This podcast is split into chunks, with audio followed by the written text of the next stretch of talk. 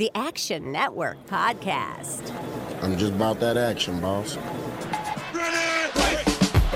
All right, here we go. From the 10, throwing end zone. Spectacular catch. They're saying it's a catch. Touchdown. You see, most gamblers, when they go to gamble, they go to win. Oh my God, that's incredible. Big bank, small bank, I like to make money. All right.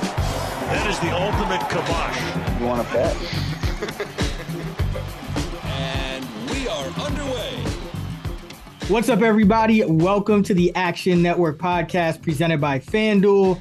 I'm your host, Chris Raybon, and this is your NFL Week 10 betting preview, where we will talk about our favorite totals, teasers, underdogs, and of course, build our weekly Sunday six pack of against the spread bets with the help of my co host, the Prime Minister of Degenerate Nation, Stuckey. Stuck, was good?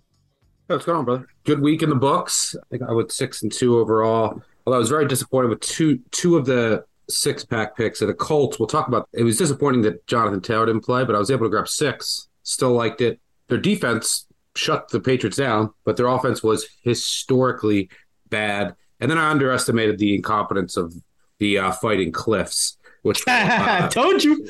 We'll talk about that later. But uh, everything else got home. I'm glad that we decided to go. I went Chargers Chiefs money line. It was pretty fortunate, but and then hopefully people were able to grab two and a half with the Bucks, who actually graded out as a 19 point winner. So it shouldn't even have been that close. But it just brings up an interesting point. If you look last week, lots of games, you know, with lower scoring, margins are tighter, and as the season progresses, lines do get sharper and more efficient and which makes shopping around just that much important. I know we talk about you know things like the quick slip on FanDuel and and just having multiple outs, but like look at last week. It's like Chargers win by three, right on the button. You got a little better number here or there. Same with the the Bucks, right? Bucks were two and a half during the week, lands three. That'll continue to increase in frequency, so it just makes the makes getting the best number even more critical as the season progresses. But uh, yeah, good week in the books. But who cares? We're on to week ten. Week 10. But before we move on here, we've had more FanDuel users asking us how to use Quick Slip on the Action app. So, uh, Stuck, once again, can you please explain it to everybody? Yeah, our sponsor FanDuel has this really great new technology that only Action has. So you only find it on the Action Network app, nowhere else. And when you go on, say you're on the Action app and you pull up this Packers game and you say, okay, let me see where the best line is. And you see it's on FanDuel and you have a FanDuel account that's linked to the Action app. You would just click the FanDuel option once you log in once and connect your account. It would take you right to your FanDuel account already preloaded. And then you would just put in how much you want to bet. And instead of like, oh, you see it on the action app, then you got to go to the FanDuel app, you got to log in, then you go to, you know, NFL, then you got to find the game. The other great thing about it is just you see someone put a bet in, and you've talked about this a lot with props, and like props will move, like especially a primetime prop. Put it in, you have it up, you're on the app.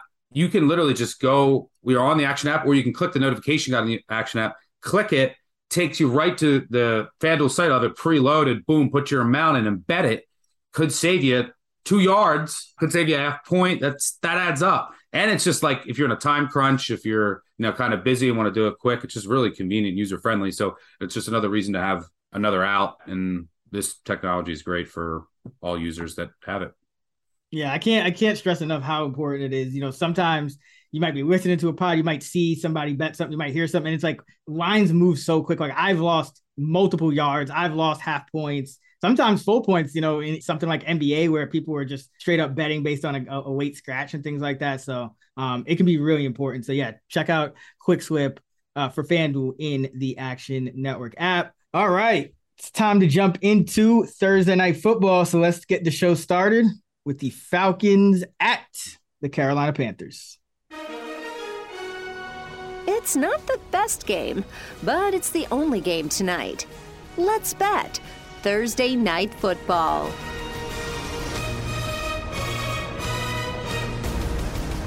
I took a risk and it actually didn't work out. So I saw this line at plus two uh, heading into last week. I thought the Panthers would uh, su- surprise people against the Bengals. I thought the Falcons might have some trouble against the Chargers. So grabbed it at two. Of course, the, the Panthers get blown out uh, and it goes to three. So did not get the best of the number there. But uh, I actually like the Panthers at home here. Uh, revenge spot. They're plus three. The total is 42 and a half, but uh, you know, they they played the Falcons pretty tough in that first meeting. Probably should have won. You know, even before all that, all the shenanigans happened with the hail mary and everything. Uh, I thought the Panthers played the better game, and uh, now you got them at home, revenge spot. AJ Terrell still not playing for the Falcons, so kind of the same matchup. But PJ is going to get another shot, and this against this pressureless Falcon D, I still think he'll be all right. But uh, I'm curious to hear your thoughts on this one. Uh, yeah, I mean, you're the Panthers expert. This this game is ugly. It's interesting. I, I, have no interest in this game. Panthers are a good good teaser piece. It's they're pretty much painted at two and a half across the board, uh, or like a really juice three. It's interesting in that the these two teams just played.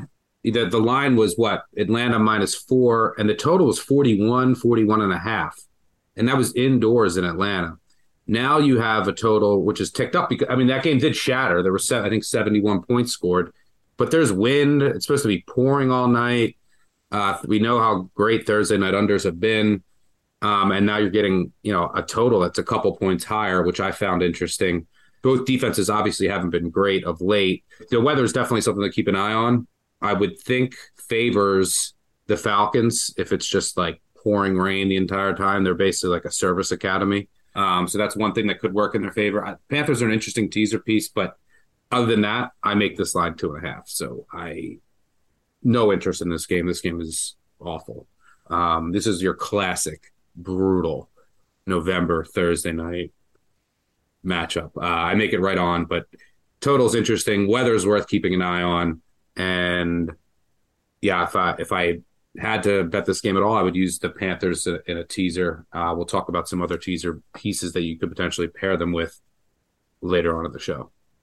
Yeah, there are, you know, to your point, a lot of trend support in the under in this one.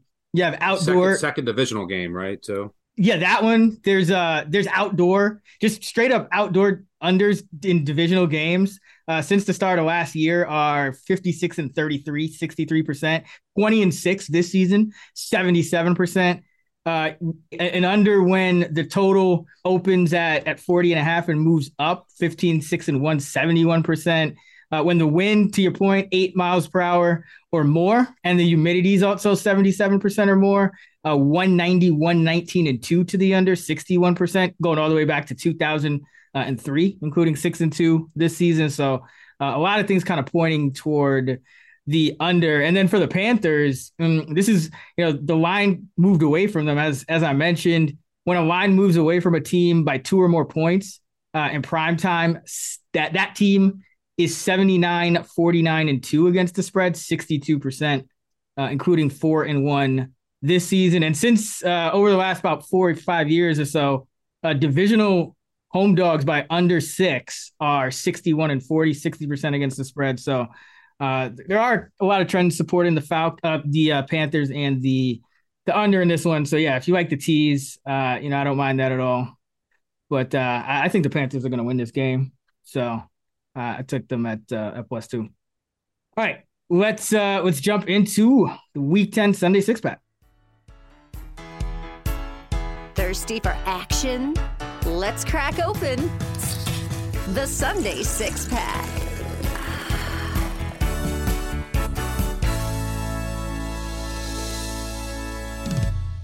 I think we got one of the widest spreads we've ever had, but uh, it's a, it's 35-25 right now. So see if you can uh, catch up, but uh, I am up first this week. So, with my first pick and the first overall pick of the Week 10 Sunday six pack, I am going with the Pittsburgh Steelers plus one and a half at home against the New Orleans Saints. And there's a few things I like in this matchup. The first thing is I think you're getting some value due to the warped perception of both teams. So, first, with Pittsburgh, strength of schedule.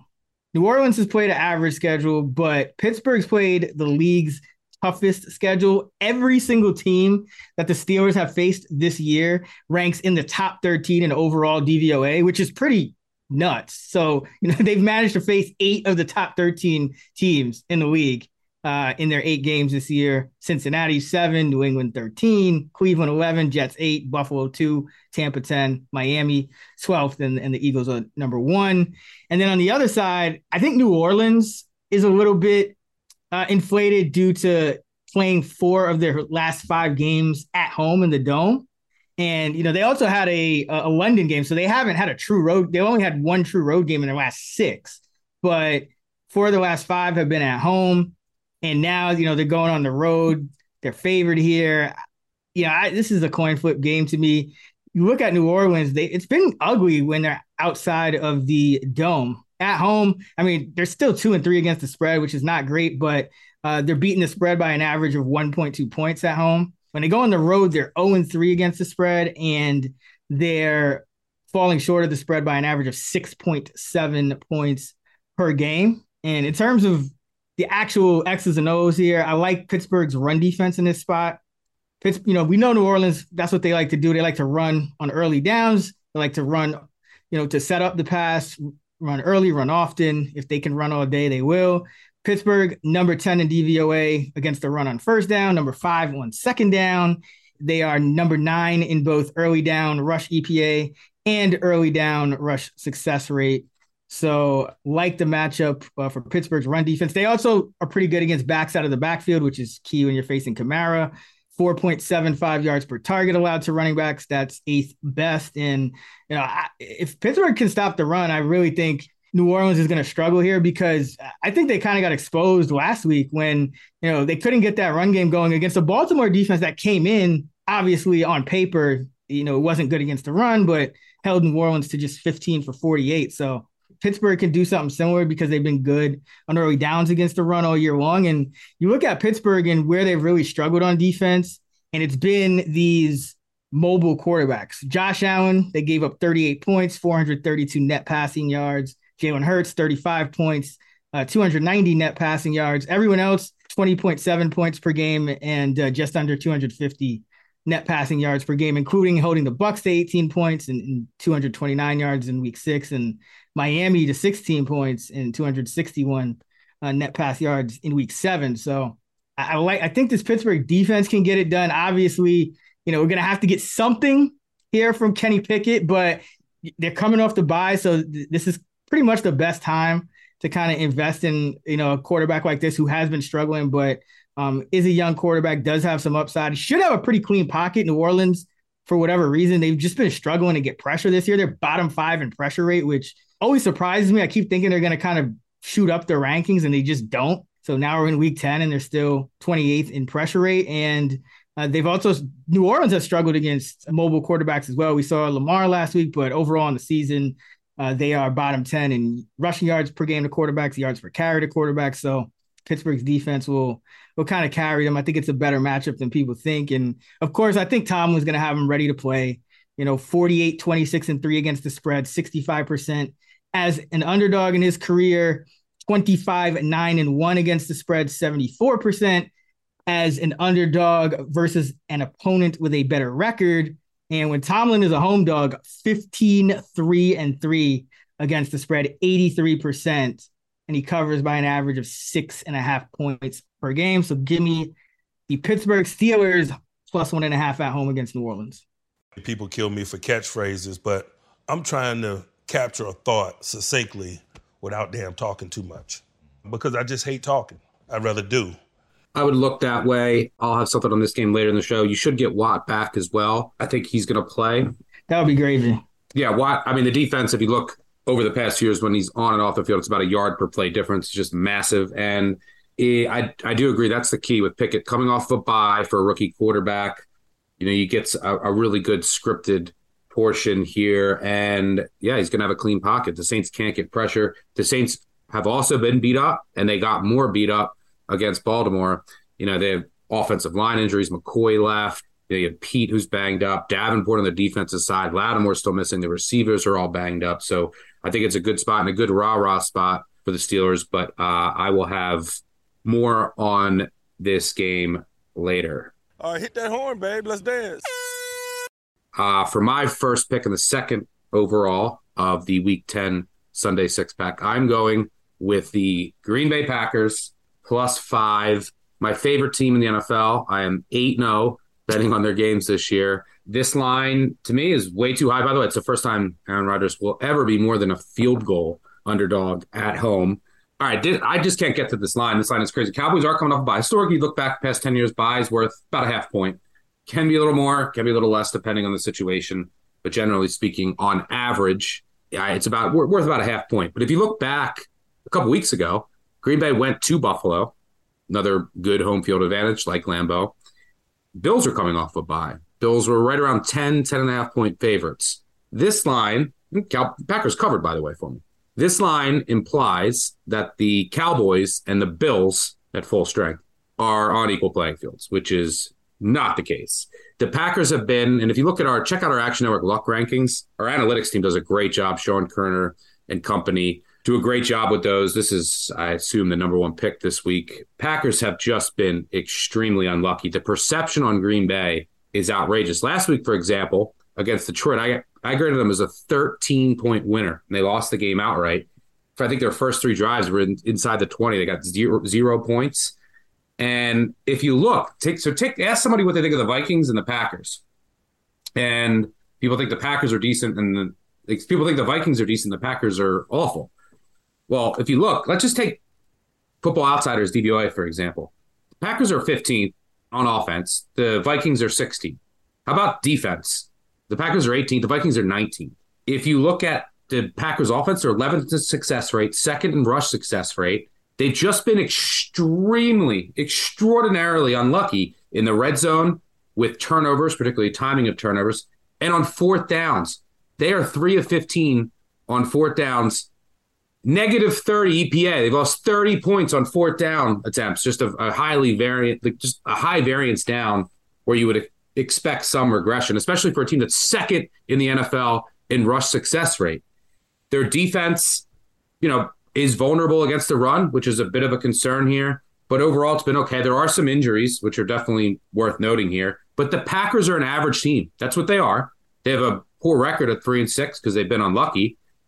But they're an average team, no matter what you look at. You can look at, you know, net yards per drive, they're 12th in the NFL. How about net yards per play? 14th. By the way, Vikings are 24th in net yards per play. They've scored the same number of offensive touchdowns as their opponents. They're averaging 50 more yards per game than their opponents. They have major flaws, right? They don't have explosiveness with their receivers. Their run defense is bad.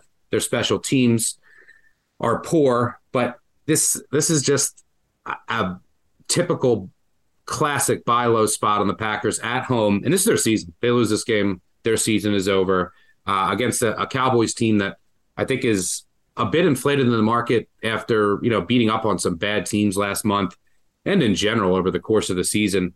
They have dominated games when they can dominate opposing offensive lines. The way that the Packers offense works, it's not. Yeah, they're, they're gonna the Green Bay's gonna come out. They're gonna lean on their run game, and it's just gonna be short, quick passes. And Green Bay's offensive line, I think, is in the best shape that it's been all year. They finally had Jenkins playing left guard. You know, Bakhtiari split snaps at left tackle with Tom, the rookie, who's been really good. I like him at that left tackle spot. So they finally have some continuity in the lineup that they want. So yeah, I mean, I'm taking five here all day. I think this line should be three. Classic buy low spot on the Packers, who have been very unlucky. There's going to be a game or two, a stretch where people are like, "Oh, the Packers are back." when really it's just all the regression in the red zone on fourth downs in turnovers. Uh, so yeah, give me Green Bay here. I'll go to war here with Rodgers as a dog, and dogs in this range all season have just been straight cash in the scoring environment. So give me the Packers. Yeah, I know they have because I've been betting against the Packers uh, with dogs in this range. Um, yeah, like I was, I was really interested in in what your breakdown was going to be because I, you know, I I'm not really there. Uh, I just I worry about this getting away from the Packers a little bit, just because I think Dallas, you know, they could, they're going to be able to run. I think they're going to be able to throw. You know, Rashan Gary is a big loss on the edge for Green Bay, but also I this is just one of those spots where I don't like to bet the Packers because Dallas is one of those teams that can rush four and get pressure, and that's always kind of been you know historically the way you beat Rodgers before he started sucking with this offense, but I get it. They've been unlucky, so I can't really hate on the play too much, but just, you know, from a from a kind of a gut feel perspective, just a little bit worried that this could get away from them. Like if it, you know, like like are do you, are you think the Packers in this spot like they they end up winning or losing by like 3 or do you think they need like a backdoor? Uh, I think they might win this game, but you know, if a backdoor is needed and you're down 10 late, just like in the Bills game, it'll be nice to have Rodgers. And yeah, I just don't think the pressure means as much here because it's just it's a very efficient offense. It's just lacking explosive. Then they just get stopped in the red zone or on fourth downs. You know, you're saying the Cowboys are a touchdown better than an average team in the NFL, and I do not get there uh, at all. I mean, um, if, you know, if they had Cooper Rush star in this game, they would be. Yeah. uh, be rooting for you though. Uh, for my second pick and the third overall of the week, number 10 Sunday six pack presented by FanDuel. I'm going with the Seattle Seahawks plus three against the Tampa Bay Buccaneers. And uh, I look forward to, to your uh, what you have to say about this because I know you're on the Bucks at two and a half, but uh, I so I look at these teams and we're in week 10 now, and it's a neutral field. So I, I have this is pretty much a coin flip game. I don't think that Tampa Bay is markedly better than Seattle at all. I mean, if you look at overall DVOA, Seattle fifth, Tampa Bay 10th. Offensive DVOA, Seattle seventh, Tampa Bay 17th. Defensive, Tampa Bay is seventh, Seattle's 12th. Special teams, Seattle is seventh, Tampa Bay is 19th. So Seattle has the edge overall. Seattle has the edge offensively, uh, and Seattle has the edge in special teams. And the gap in defense uh, is the closest gap of of any of them. It's, it's just five spots. So, uh, you know, that's that's kind of how it's been this year. And just looking at this Tampa Bay team, just like I said last week, I'm gonna test this this Packer team. Let them, you know, outscore the Lions. Well, it's kind of the same thing with this Tampa Bay team. It's okay. Let's see if you can get some separation here against the Seattle Seahawks, who, you know, they're not world beaters, but they're a pretty solid football team. They drafted well. So I think a lot of people are still underestimating them because a lot of their players that are making the difference between what they're actually doing and their preseason prior are guys who are like young and unproven, and a lot of people just don't know them. But when I look at this Tampa Bay offense, I'm going to bet against them all day because week nine, last week against the Rams, they didn't turn the ball over. They ran 79 plays, 79, and they gained 323 yards. They needed 79 plays without a turnover to gain 323 yards. That's 4.1 yards per play. And that Ram defense is statistically speaking very similar to the Seahawks. The the Rams are 13th in DVOA. The Seahawks are 12th, and they're even better than that over the last month or so of the season. And just going back this these last four games for Tampa Bay, like ever since that game against Kansas City, which wasn't a good game for Tampa Bay, but at least they put some points on the board.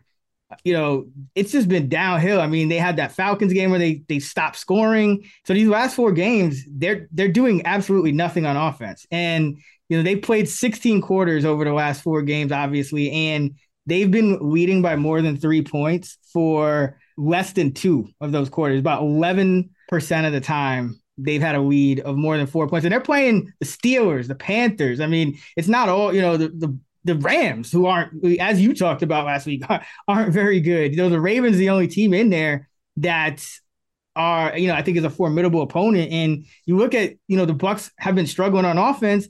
The defensive rankings of these last four teams Pittsburgh 20th, Carolina 28th, Baltimore 15, Rams 13. That's an average of 19th. Seattle's better than all of them. They're the second best they faced all year. Um, you know, since week four, they're ninth in EPA per play, eighth if you remove turnovers. And Tampa Bay outside of Raymond James Stadium this year, just 308 yards per game total of offense, 15 points per game of offense. You look at the red zone, Tampa Bay offense, 29th in DVOA, Seattle D 15th. Seattle actually struggles in, in the red zone themselves on offense, 24th, but Tampa Bay's defense is 30th. So yeah, I, I just don't see how there's like this big of a difference between these two teams at this point. You know, Tampa Bay loses Shaq Barrett, 22 pressures, their best edge rusher. Uh, you know, I, I just think Seattle here is, the more consistent offensive team, and Tampa Bay, everything's been a struggle for them. I mean, they needed they needed the Rams to essentially go in a you know play the ultra conservative and Cooper Kupp to slide instead. He could have got the first down just to have a second chance to win that game. Uh, it didn't bowl well. Uh, I don't think for me uh, for them to cover this number at more, especially when you're, when you're getting the three here, because now they got to win by four. They got to win by a touchdown. I just don't see Tampa Bay doing it. They haven't been doing it uh, in any of these games uh, since early in the season, and uh, you know, week 10 dogs against favorites on a on a one to two game winning streak, 51 31 and 2 against the spread, 62% since 06. Give me the Seahawks plus three on a neutral field in Germany. I'm so scared. Ooh, the Germans. Yeah, I, I love the Bucks here for reasons. Like, yeah, if you look at DVOA, the Seahawks are going to be better than the Bucks in a lot of categories. By the way, the Packers better than the than the Vikings in yeah, those categories. It's very fair. troubling. No, but no, I'm saying it's very troubling because the Vikings have played a number of backups. DVOA doesn't account for injuries, and the Seahawks have been very, very fortunate on that front on their own, and then of teams that they faced. Whereas the Bucks haven't been healthy all year. This is the healthiest they'll be. I'm assuming Antoine Winfield is coming back this week. He's their highest graded defensive player, and he's so important to everything that they want to do. Their secondary's been banged up. Their receivers have been banged up. And I look at the their red zone numbers as a, a positive moving forward. There should be some regression there. And yeah, the Rams game, I gave them a, a, a bump and, and, downgraded the Rams. I mean, I had them that as a, a, massive win. They, I mean, they they outgained them like three thirty to two hundred. They needed they took, a second they chance. Took eighty but... players though to do to get that those those. Like, no, yeah. granted, I'm not I'm not knocking the defense. Don't get me wrong, but like we know the Rams offense can't block, so it's like yeah. But I'm just saying you, you said that they they got a second chance, but they scored a touchdown that bounced off Scotty Miller's face mask wide open. Um, like that, things like that have been happening in the red zone. It looks like Cameron Brate will be back. That should help in the red zone. But their their offense has just not had any continuity. Their receivers have been in and out and banged up all year. And most importantly, it's the secondary. Todd Bowles needs a healthy secondary to do what he wants to do, and that's blitz and bring pressure. If you can do that and stop the run, which a healthy Bucks defense can do, Geno Smith turns into a pumpkin. I mean, last week he was horrendous because the Cardinals blitz a lot. They just and they actually stopped the run, as I thought. Geno Smith last week, 2.2 air yards per attempt. He had two touchdown throws after two dropped picks and threw a pick six. The week before against the Giants, he was the 23rd rated quarterback, another team that blitzes. But guess what? Both those teams have awful secondaries, the Giants and the Cardinals. The Bucks don't. The Bucks have one of the best now that they're fully healthy. Geno Smith against the blitz has just been uh, he's been bad. He's the 23rd graded quarterback when blitz. When not blitz, he's second. And Tampa could defend the run well and blitz. It's also much tougher travel here for Seattle. You know, they were just on the road out west. Now you're going uh, overseas, and they're a much younger team, much more inexperienced. And I think these spots favor the favorites, who are have a very good straight up record are 23 and 14 against the spread. Tom Brady, fourth game overseas. He's what three and zero oh straight up and against the spread, covering by twenty points per game in international games, and it's just a very experienced Bucks team that I think will treat this more like a business trip. Seahawks getting a lot of love, and I think that there's a reason why this line is moving up, despite the entire world is going to bet Seattle mm. again. You know, I'm not saying Geno Smith is going to win MVP or you know all the, whatever. I'm just saying any competent team, which I think the Seahawks are, the Bucks aren't going to be able to separate from them. That's my thing. It's like the Bucks offense, everything's a struggle. We watch Brady now is you watch him throw and there's there's no margin for error on these throws anymore. It's everything is like it's either squeezed in or it's it's a it's you know in a tough spot and the receiver drops it or it's there's just nothing's coming easy for this team. So if I can, if I'm getting three points on a neutral field for a team that hasn't topped 21 points despite playing the Falcons, Steelers, Panthers, you know, the only team they, they, they go they scored 22 against the Ravens on you know a last second touchdown. That's a good value. We shall find out. I think it's a great matchup from spot for Tampa. But uh yeah. where are you going right. for for your second? For my second pick and the fourth overall, the week 10 Sunday six pack, I'm going with the Cleveland Browns plus three and a half at the Miami Dolphins.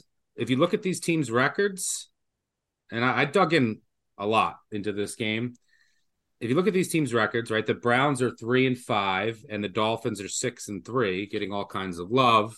The Browns have been better overall this year. The Browns are the Browns' offense is good. It's top five EPA. They're one of two teams that's had a positive EPA on offense in all but one game this year. I, you know, if you look at it's basically just come down to who's been better in the really close games. Dolphins are five and zero oh in games decided by six points or less. Right, they beat Baltimore by four in the luckiest win of the of the season. They had a one percent post game win probability. They beat Buffalo by two, got outgained by about three hundred yards. They beat Pitt at home by six. You were just talking about not. Yeah, that was a weird Pitt. one. Yeah, yeah. They scored sixteen at home. They beat Detroit at by four, trailing the entire game, get a fourth down stop late. Then they beat Chicago by three. I mean, and they missed a call are, at the end of that game that could have yeah. gave Chicago they, they a chance. Up the, the, the, the, problem with the Dolphins are now, yes, their offense is good, and they have great receivers. A couple problems with them. They're the worst special teams in the NFL. Every phase is bad right now, and their defense is horrific. They have too many injuries in the secondary. They can't stop anybody. I think Justin Fields set the quarterback rushing record last week, broke Michael Vick's record. Their defense is bad. And meanwhile, the Browns, who are one and four in games decided by six or less, you have one team that's five and zero, the other team that's one and four. They and by the way, the Browns have five. If you look at estimated wins, five point one estimated wins. The Dolphins are five point zero, and the Browns have three fewer wins. But the Browns lost this year. They lost by one to the Jets, game they should have won by two touchdowns, melted down late. They lost by three to Atlanta. Again, another game that I had them graded as a winner. Lost by two to the Chargers. Chance to win that game. Lost by three at the Ravens. Should have won that game. I'm a Ravens fan. They held the Baltimore to about 200 yards of offense. Look, they're off of a bye here with improving health. Should get Denzel Ward back. And the biggest thing for me is the offense has been great all year, and they'll be able to move the ball here, control the clock, keep that Miami offense off the field their defense has improved significantly over their past two games against the Bengals and the Ravens.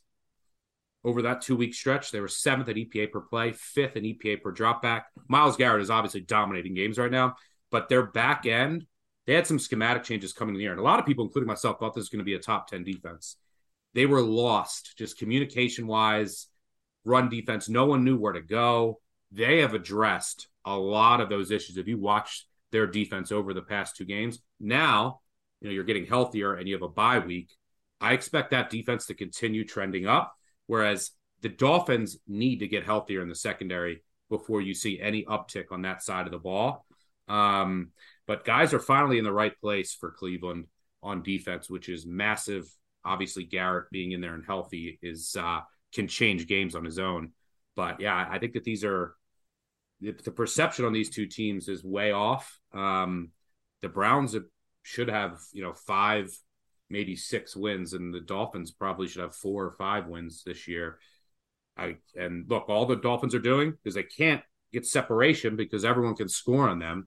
Uh, I'll gladly take the Browns here in what I think is a pretty good matchup, catching over a field goal, coming off of the bye in uh, what is basically their season. They need to win this game. I thought about this one. Uh, you know, this kind of was in like the final running for me. The one thing that gave me pause was the one place I do actually think Miami defensively matches up well is they're pretty good at limiting opposing running games like running backs in in base defense and that's obviously a big part of the the Browns you know offensive attack so you know they're seventh in run defense DVOA but they're uh, they're second in running back yards allowed per carry. They are fourth in adjusted line yards. They're sixth in uh, power rank. They're top five in stuff rate. So that is the one thing. It's like, hmm, you know, Cleveland, they should be able to run on anybody, but uh, you know, that that was kind of the one thing giving me pause. Yeah, I think there's some value in Cleveland here over a field goal. Where you going next? For my third and final pick in the fifth overall of the week 10 Sunday six pack presented by FanDuel. I'm going with the Minnesota Vikings plus three and a half at Buffalo. And, you know, full disclosure, I played this at four and a half, but, you know, with Josh Allen healthy, I, I make it about Buffalo by six. So, you know, this line to me still doesn't quite bake it out. I, I don't think he's to play. Um, you know, like it's, it's, you know, with the, the, the injury he has yes, it's it's like a pain tolerance thing, but it's also something that if if they rested him a week, I think it would be a lot better. So I don't think he's gonna play. So I'm just kind of taking a team here in Minnesota that you know we kind of talked about it. They are not as good as their record, but I think they're competent enough to kind of hold it, to kind of hold things close here against this Buffalo team that a little bit out of sorts. I mean, even like there's some, you know, something's going like Buffalo's in certain areas not quite as good as you would think. Like, for example, you know, we think of Buffalo as this team, okay, they got Von Miller, they can get pressure now. They're just 20th in pressure rate uh, this season. And, you know, that's that, that's kind of surprising to me. You know, Poyer didn't practice Wednesday, Edmunds, Rousseau, uh, Poyer, I think, might miss again. So I, I think this Buffalo team just a little banged up. I don't think if you know if it comes down to holding guys out for this game, you know, out of conference games, not a division game, I think they're going to play it uh, conservative. And on the other side, you know, Minnesota, you know, they are they don't they're they're, they're up to 15th in pressure rate and they're not blitzing. They're 27th, so they're plus 7.1 percent uh, pressure minus blitz rate is actually third best in the league. So that's kind of a metric I use to see you know how good a team's four man can be. And I think you know with that kind of defense you know, it's they're going to kind of sit back. They can get some pressure. And on the other side, you got competent, skilled guys all over. Hockenson actually made a pretty big, much a bigger impact than I thought he was going to make in, in the first game, uh, which could be big with, uh, you know, with Buffalo banged up at safety because usually they just shut down opposing tight ends. But I think you can run on Buffalo a little more now. We saw that with the Jets. And, uh, you know, Zach Wilson can, can go and, and pull off a win against this Bills team with Josh Allen playing uh, I'll take I'll take the uh, what are they seven and one now? Seven and one Minnesota Vikings. I'll take the seven and one Minnesota Vikings to hold it close here as well. Uh, week ten underdogs on the road with uh, a negative ATS differential, which the Vikings have. You know they haven't been great against the uh, the spread. Uh, those teams are 54, 30, and 3, 64% against the spread since 2005.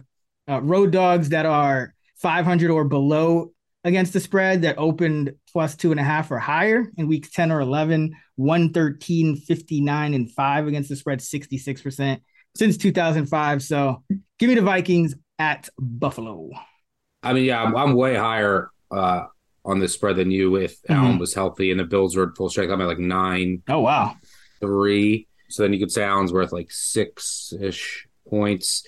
There's some other injuries to keep. You know, if, if I, I look at the Bills if I can get under three the Vikings are six and zero oh one possession games. That's the most wins of all time, best record of all time through uh, this point in the season in the history of the NFL. They've been outplayed in almost every single game. Like I said, they were 24th in net yards per play. Uh, this team just has flaws all over, and they just keep stealing games late in the fourth quarter. Did it again last week against Washington. But I mean, Dantzler, Dantzler's out, which is worth noting. The rookie Evans is going to get his first start at corner for Minnesota. But the Bills just, yeah, but we got to wait on out. I don't think he's going to play either. He's going to push to play, but McDermott said day to day usually means out this week based on his history. Milano looks like he'll be in. It's an important piece that they missed last week. Trey White, does he come back? We'll see.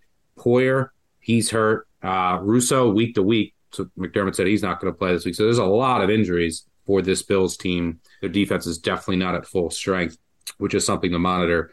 But uh, yeah, this line might go too far if Allen is ruled out. I might back the Bills, but there's so much uncertainty right now. I don't mind that you grabbed that number because I also agree that uh, I think Allen's going to sit out here.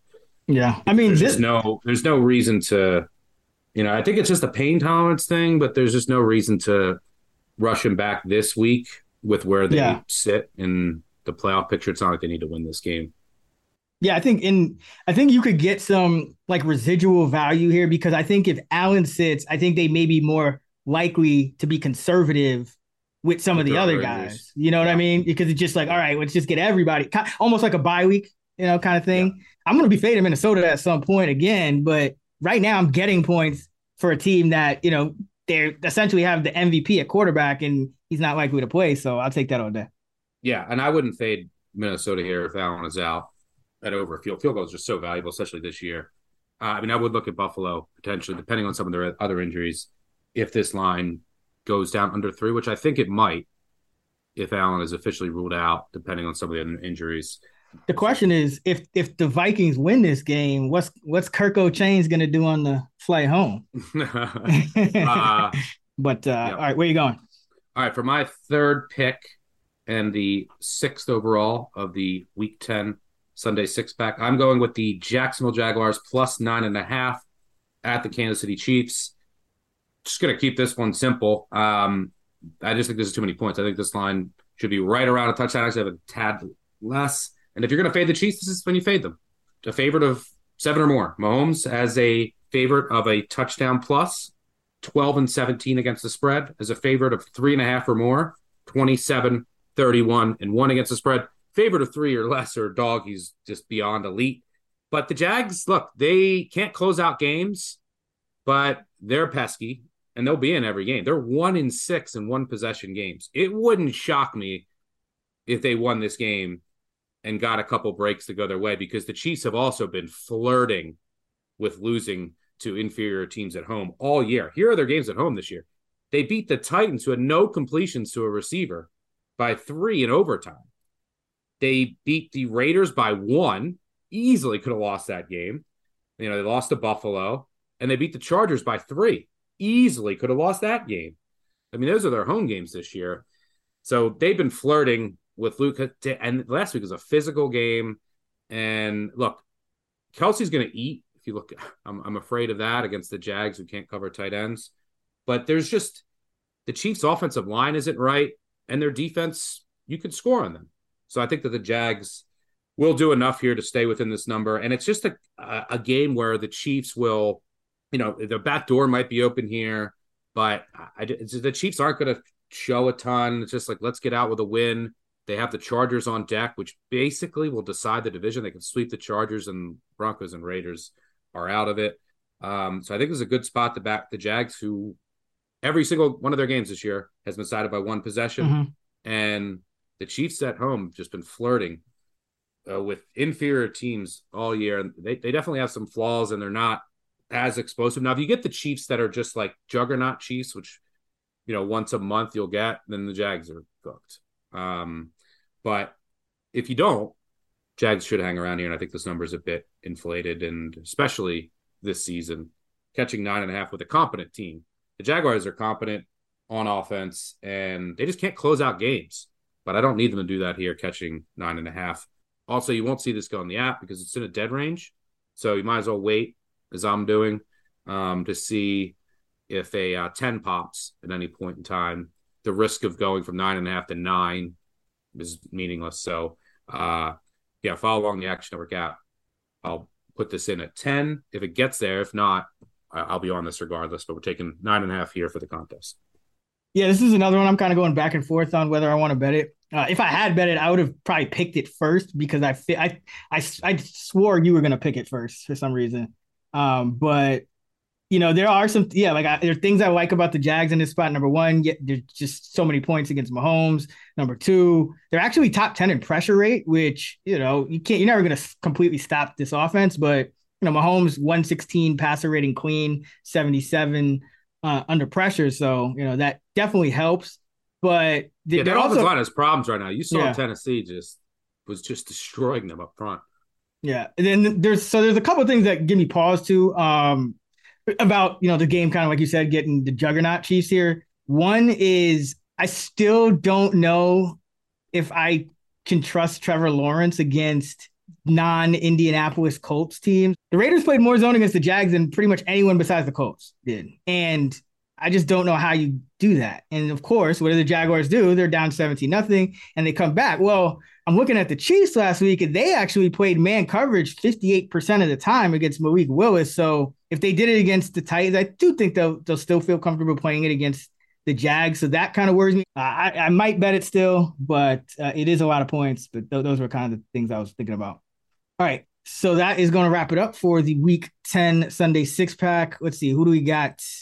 For quarterbacks, we got some Jacoby Brissett, some Aaron Rodgers, some Trevor Lawrence, some Kenny Pickett, Geno Smith, and Kirk Cousins. So that's just a solid group.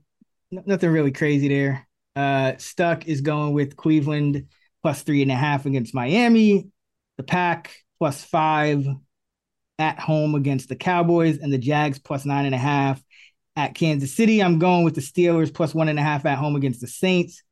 The Seahawks plus three in Germany against the Bucks, and the Vikings plus three and a half at Buffalo. That is going to wrap it up for our Week 10 Sunday six pack presented by FanDuel. Now it is time for the coach's pep talk.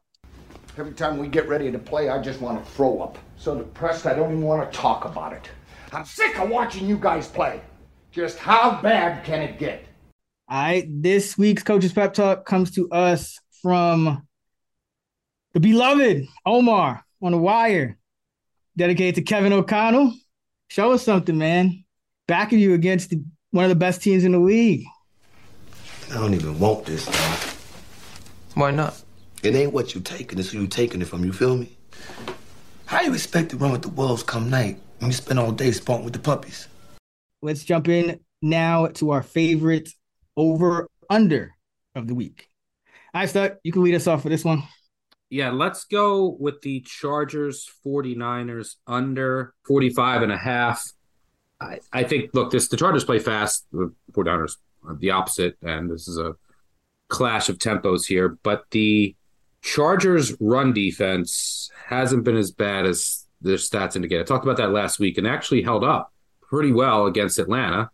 Just a fairly good, you know, pre preparation game before you face the 49ers. They give up like a 40 to 50 yard run every game. And then the rest, they're actually better than the stats indicate. You know, uh, you know, if you take away their 140 to 50 yard run they allow every game, then their average yards per rush allowed is in the top five in the NFL.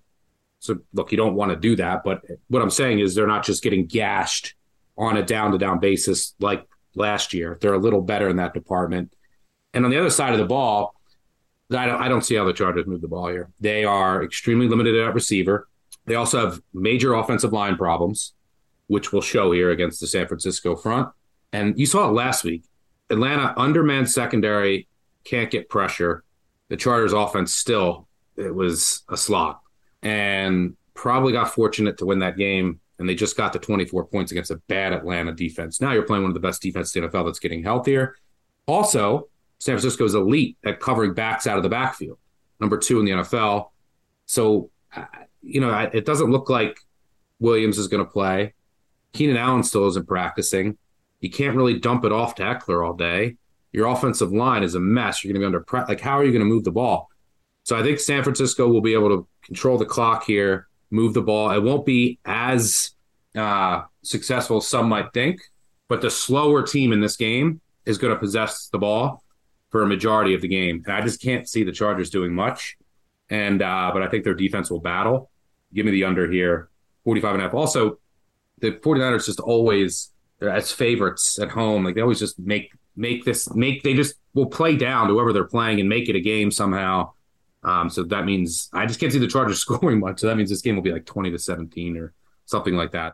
I'm on the same page. Uh, I, I mean, I'm actually not as high in the Chargers' run defense this year. I, I think the run defense is actually pretty bad, and that's probably the biggest concern uh, for this number going over. But beyond that, I mean, you have a San Francisco team that nothing's going to be down the field. It's everything's going to be short passes, and then Justin Herbert's doing the same thing this year. Everything's short, and San Francisco is allowing the third lowest defensive average up to target at 6.3. So I don't think that's going to change for the Chargers. And if, if Herbert's not making explosive plays, then you're just probably relying on run after the catch, which could happen, but it could be like a 27 13 Niner win.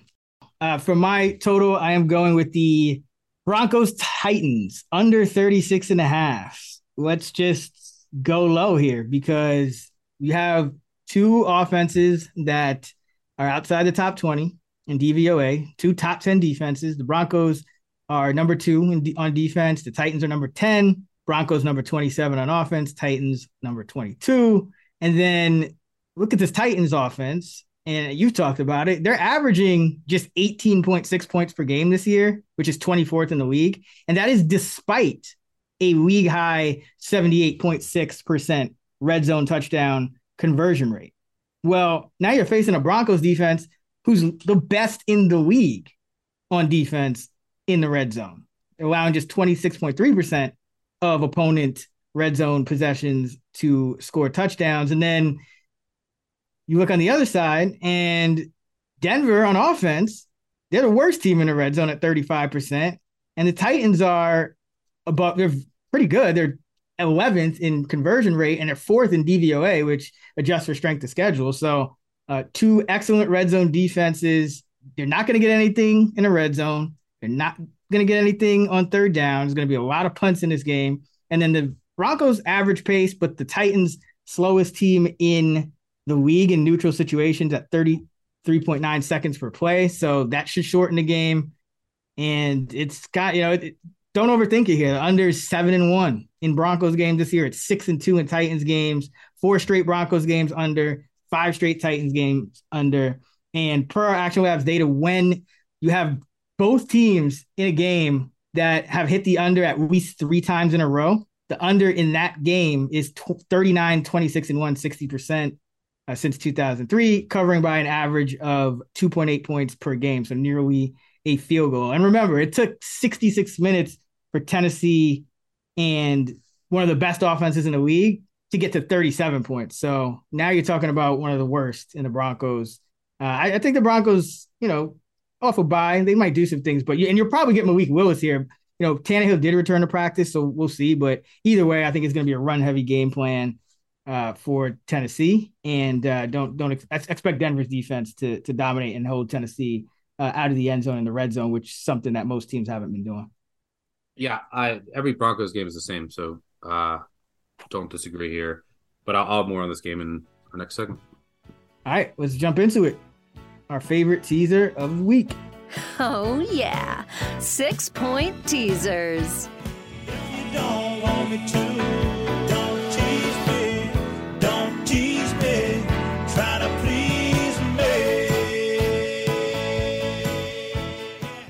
Stuckey has a lot of excellent content out on how you go about approaching teasers, what key numbers you're trying to tease through. So Google Stuckey teasers, uh, it's and uh, you can find all of that content. Stuck, where are you going? Talked about the Steelers earlier, teasing them up over a touchdown in what should be a low scoring game. Then I'm going to tease them with the Broncos up over a touchdown. Again, key here is tease when you can, if you can tease through three and seven, that is ideal, especially in lower scoring games. Uh, yeah, I mean the Broncos off the bye here, Titans off a hard fought loss to the Chiefs. Their defense on the field for 91 plays.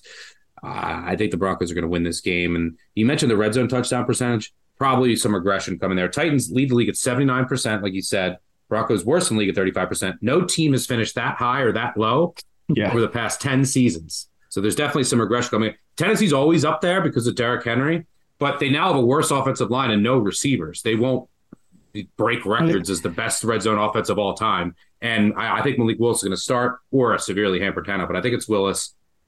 I, they can't throw the ball. Denver, you can't throw on them anyway. Denver's just going to load the box here. Um, and uh, yeah, Titans have been getting very, very lucky in many games. They're, I mean, they're 29th in net yards per play. Broncos are fifth, by the way. Uh, Tennessee has some major regression coming, but every Broncos game's the same. This will be and Titans too. They somehow uh, make every game close and end up winning them. Broncos have a, every game is close and they end up losing them. So uh, I'll gladly take over a touchdown here.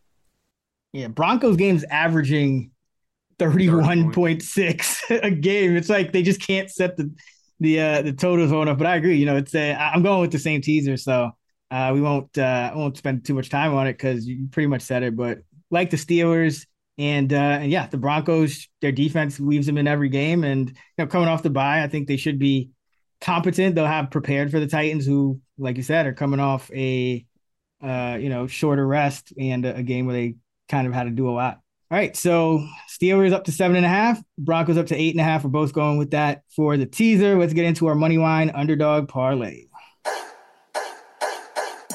Turning good weekends into great weekends. It's time for the Moneyline Parlay. All right, Stuck, you're hitting six out of nine weeks. Both, n- neither of us hit last week, but uh, you still have. Could have had the Bears. I could have had the Bears. Yeah, it, you know some weird, weird calls at the end of that game. But uh, where are you going this week? I'm gonna go. Let's go with Denver. Just talked about it. High variance game. Like it could end like 12-10. It's going to come down to like who throws a pick in their own territory. I think this line will come down because I think Malik, Malik Willis is going to start. And uh, like I said, 91 plays for that Tennessee defense last week in primetime game. Denver off a bye. I think this game should be a coin flip. So I'll gladly take the plus money in a, a game where like a safety could win it. Why do you think it's like plus three? Or well, I guess it's down to two and a half now, but you think that like people were uh, the bookmakers are just kind of counting on Tannehill or what? Because I mean, Denver's also coming off a bye. It actually seems yeah, but no one wants to bet Denver, and then people Tennessee keeps covering. They've covered six in a row, so they keep making people money. Who wants to bet Denver to win at Tennessee when all Tennessee yeah. does is that they just find ways to cover? But uh, yeah, I think it was kind of a hedge, but I think it'll continue to come down uh, if Tannehill's announced out. All right, I'll go with Arizona plus 106 here. And I know Kliff does not beat McVay. It never happens. But as we're recording this, there is some uncertainty about Matthew Stafford. And, you know, he's in a concussion protocol. Don't know if he's going to go. And even he's before, right. even before that, though, now I'm looking at this game, trying to handicap it, you know, with the prior knowledge that McVay owns Kliff. I'm trying to figure out, like, okay, well, what is act like on the field, like what is actually going to give the Rams that edge in this game. And I really don't think this Rams team is the same as those teams that have historically owned Kliff because now they're not getting pressure. And that's really, you know, you want to pressure Kyler Murray. I mean, that is very haphazard, sloppy play when he's under pressure. His passer rating is very poor, but you know, this Rams defense not getting pressure anymore. And on the other side of the ball, you know, maybe they get Shelton back, which would help a lot because Evans has been uh, like pretty much the worst lineman in the game uh, on the interior for the Rams. But you know, they can't really block. They're very one dimensional on offense. So it's like a lot of their edges that they've had over the Cardinals in previous previous years really aren't there. So, you know, even if Stafford plays, I think Arizona might surprise some people here. And we know this is this is the Arizona spot. Uh, on the road, everyone counting them out. Kliff 13, 8, and 2, 62% as a road dog on the money line. That's a 71% ROI. So give me the cards. Yeah, my problem is it's also the spot where you fade yeah. Kliff after the second half of the year.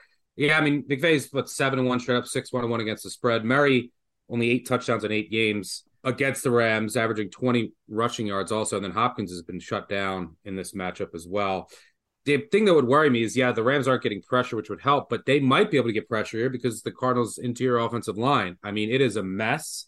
Uh, what's his name for Seattle? Look, looked like Aaron Donald last week. So, uh, what's Aaron Donald going to look like? I mean, they're they were they couldn't even snap the ball. You had Will, I mean, Hernandez went out, and they have a rookie in there at guard. It was a disaster. Their interior offensive line. Now you also lose Budda Baker, your defensive leader on the back end, which certainly doesn't help. But uh, this game is gross. Uh, yeah, I mean the Rams are just as bad. I mean, yeah, we uh, but, we know we know the Cardinals are shaky, but the Rams that's the issue. The Rams are just as shaky at this point. You know, I don't see any reason why the Cardinals couldn't win this game. Yeah, especially I mean, if they're facing Todd Wolford. Maybe Wolford going in there and running around. Maybe you don't want that. He actually can move around a little bit. Yeah, um, I, I, went to a I went to a preseason game with Wolford a couple you know earlier this year. You, Rams fans don't want that. Trust me. Doesn't he run around a little bit? Yeah, it's just it's it's like Sam Ehlinger running around against the Patriot. Not Fair not enough. really great. uh, all right, so if you parlay the Broncos plus one eighteen and the Cardinals plus one hundred six, uh, it's about three point five x uh, payout. So hundred gets you four forty nine. Back, hopefully we can get back on track and hit one of these again. But now it's time for the Best of the rest, the games we haven't covered in any other segment, but are still, as they say, meaningful to some. That's going to be a touchdown, but that may be meaningful to some of you. And you know who I mean. All right, first up, we got the Lions at the Bears. The Bears are three point favorites in Soldier Field. The total's 48 and a half. And I wanted to get your thoughts on, you know, we talk a lot about kind of adjusting to, to things that change and schematic changes. One thing I've noticed, Justin Fields start to start the year, he was the worst quarterback against the blitz. The last three weeks, when he's been blitzed, 34 dropbacks, 23 of 28, 210 yards, five touchdowns, no picks, 82% completion percentage, uh, seven and a half yards an attempt, and only three sacks taken on, on those 34 dropbacks. Weeks one to six when he was blitzed, 50 dropbacks, 12 of 31, just 39% completion uh, for only 6.4 yards per attempt and 10 sacks on 50 dropbacks. So about 20% of the time. So, I mean, he's just completely turned it around, kind of like we were talking with Lamar, you know, just kind of flipping the script against the blitz. Uh, wondering if you noticed that against Fields and does it give you any angles for this one? Yeah, I mean he's he's improving, which is what you want to see for a quarterback in his second season. Also, like he hasn't had the best surroundings.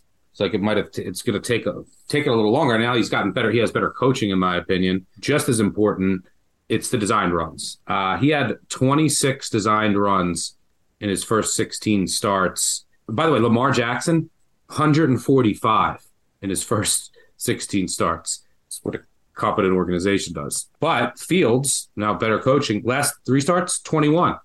21 his last three starts, 26 in his first 16. And he's going nuts. He just broke the single game rushing record. So I think him running is also giving a lot more confidence overall. He's obviously improving, getting more comfortable just in the in the game overall. So yeah, I, I would with the way that this Bears offense is trending and Fields is trending and the issues that the Bears have on defense, like I mean they're they're also just like trading away their best players. They're they're like definitely an over team. Yeah. But I, I don't Goff, who's 0 10 and 1 straight up on the road in his last 11 starts, losing by 13 points per game. Goff turns into a pumpkin outdoors. Yep. So I don't know if I can trust the lines here. So I don't know. I would lean the Bears, lean over. I'll probably end up staying away, but I definitely think the the Bears are trending up. And my just a question that I wanted to ask you is Fields, Trevor, Zach Wilson, Mac Jones. By the way, Jets fans, I do want to say something nice about the Jets fans. Their defense last week, really impressive because they've been playing a lot of backup quarterbacks. So I wanted to see them do it against uh, an elite offense. I was saying this. I was screaming it out, man. I'm like, yo, this just, it's just they're too talented. Like I know you can't. We're also getting play, that pressure but- without blitzing, which is Yeah, just it's key. So you got Justin Fields, Trevor Lawrence, Zach Wilson, Mac Jones, Davis Mills, Sam Ehlinger. Those are your quarterbacks from the 2021 draft class taken what in the first couple rounds. Mhm. Uh, like are you're are you taking Fields going forward? I mean, it's not Wilson, it's not Ehlinger. So it basically comes down to like Jones, Lawrence, or Fields. If you asked me a year ago, there was zero chance I'm taking Fields. I might I might take Fields now. Yeah, I'm taking Fields. I don't even think it's a question. I've I've watched every Fields game. I've It watched could be every Trevor question Lawrence, Lawrence game. if you think that he can get to that ceiling. I don't think that any other quarterbacks are even worth mentioning, but like it's been this is year two with Lawrence, Yeah. and now we're seeing the improvement with Fields, who's in a much worse situation. Yeah, I, I'm telling you, I'm watching Lawrence very closely, and something's just not quite right. It's like yes, he has he has talent, he has physical tools, but it's just something about the way he plays quarterback is just it, nothing's nothing really comes easy. Throws are not quite as accurate as they need to be. Puts the ball in harm's way. Can't always finish with throws in the red zone. Like it's just I don't know. I don't know when it's going to start. I mean, yeah, we'll give him a, a mulligan for last year, but now, like you said, we're halfway through the next year. He's got an upgraded receiving corps, upgraded coaching staff. You know, they haven't been getting blown out. They're always in the game, so it's not like just playing with a, a shit supporting cast, and it's just still very underwhelming against everyone, pretty much but the Colts. So yeah, I'm, I would be worried about Lawrence if I'm a if I'm a Jags fan, honestly. All right. Uh next one up, we got Davis Mills and the Texans going to East Rutherford to take on the Giants. Giants five and a half point favorites, total 40 and a half. Uh, there has been some sharp action on the over here. That Texans defense against the run, not very good. Giants coming off a bye. What are your thoughts on this one? And by, um, the Giants home unders are 15 and 1. I know. It's, games, it's, it kind of caught my attention. Points per game. I had no interest in this. I, I think there's a little bit of value in the Giants. They're dealing with some key injuries, but should be able to just line up and run it. Do, you, do I ever want to back this Giants team laying a number? No. Uh, Yeah. Probably sets up as like Giants winning by They always do it. 22 17. 22. Uh, They'll miss an extra somewhere point. like that. Uh, yeah, yeah I, get a no safety. Interest in, no interest in this game. We're talking about it. And the final one, the Colts at the Raiders. Raiders five and a half point favorites. Total 42 and a half. Sharp action on Vegas and the under. And I, Colts are another team I was thinking about because I there's just so much uncertainty, but they actually do match up well with the Raiders. I mean, they play a ton of zone. The Raiders have not been doing uh, Carr in the you know Carr in the offense have not been doing well against zone coverage. They they can stop the run. They get pressure that without blitzing a ton. And you know, Ehlinger now is going to be indoors and you know not going against a defense that gets a ton of pressure and the defense that you know struggled against running backs out of the backfield. So I think the Colts match up, but I have no idea how to handicap what Jeff Saturday and this you know random offensive coordinator and all this. Like I don't know what it's going to look like. Do you have any idea? Yeah, I mean, I can't figure out the Raiders. I, here's, I bet them against the Titans. I thought that they should have covered. I bet them against the Chiefs. They They did covered. yeah. Then, I bet them against uh the Broncos. We got lucky there. Like I didn't learn anything in any of the games. I can't. I don't know who they are. Um, so very weird team. The Colts would scare me here because of Saturday. There was a. If you go back to a famous argument on the sidelines between Manning and Saturday, and he's just like, "When are we going to run the ball? Run the ball." We came off the field and we, we exchanged words of how we thought it should get done. And Jeff comes off and says, uh, "We need to be running the ball down there." And I just, I just snapped. Hey, quit calling the f- plays, all right? we gotta run the ball. ball. Sticks down when there, we dude. pass, block, Can we block. not run the we'll run the f- ball. Can we run it You're down there? Just play We center. run it down Yeah, there. Jeff. Take some we running. will. He's calling plays. Go sit down. He's calling. Come on. He's, he's yelling at us. And now he came out and he said, you know, he doesn't want to go for it as much, and he wants to worry about just getting points. Like I feel like the Colts are just going to turn around and hand it off like a hundred times and be so, So under. not be aggressive at all. Yeah, I would potentially look at the under. The Colts defense played really well last week. Their offensive line is a mess. Taylor's obviously not healthy. Ehlinger was a mess last week. You want to know how bad their offense was last week? I mean, How? Bill Belichick came out and they he changed play calls. He said the Colts knew their plays and they still got blown out. Uh, Yeah, I heard that actually. That's Colts- that's nuts. the Colts were negative 35 EPA. That's their worst game since 2000. That's the ninth worst offensive game since 2000. They were sacked nine times. They had zero third down conversions. They averaged 1.9 yards per play. That's the worst for a Colts offense in 45 years.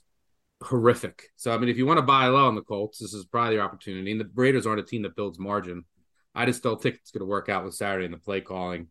By the way, the Colts are 0 9 against the spread in the first half. Maybe the scripted portion gets better here and there's some unexpected calls, but I don't trust Saturday they do that. Like the scripted portion's been so bad this year. Uh, and this is like the third offensive coordinator in like three weeks. I, it's messy. Only one other team has started 0 9 against the first half spread since 2005, the, the 07 Niners.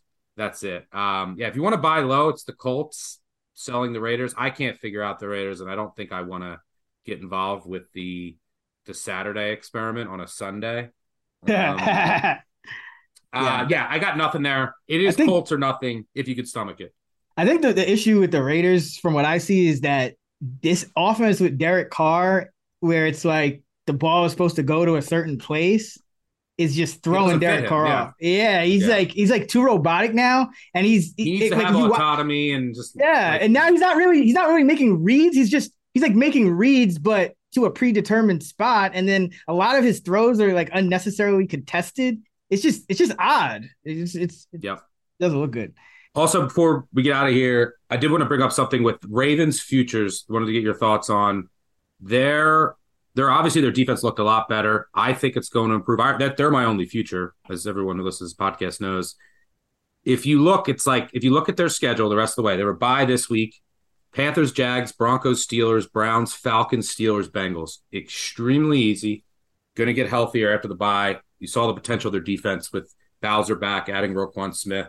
I think if you're going to buy the Ravens, you buy them Yeah. right now during the bye because you also have the potential where we don't know what this Josh Allen injury is as well. And if it ends up being something more serious, you also have Ja'Marr Chase out for a while, and the Ravens schedule down Yeah. down the stretch. It's like you know, and then you look at the state of the AFC, all the injuries on the Chargers. It's like Ravens are going to look Titans don't have a quarterback attractive. right now. Yeah. Yeah, and and like with their schedule, they're gonna pile on wins, and I think that their defense is only going to improve. I still want them to add another receiver at some point. DeSean Jackson will give them a little bit, but I think they still need a little more juice there. But um, yeah, I think if you're going to buy the Ravens, you buy them right now. Yeah. if you like them, but you would agree, right? Yeah, I agree. I actually had that exact thought uh, going into the Monday night game. And I was kind of kicking myself that I didn't just like even before that because I figured you know, that was one of the reasons I liked the under in that game. I was like, you know, this this defense is going to look a lot better with what you know getting guys back and adding Roquan. So yeah, also I got think one of the best safeties in the NFL coming back after the bye, Marcus Yeah. Williams.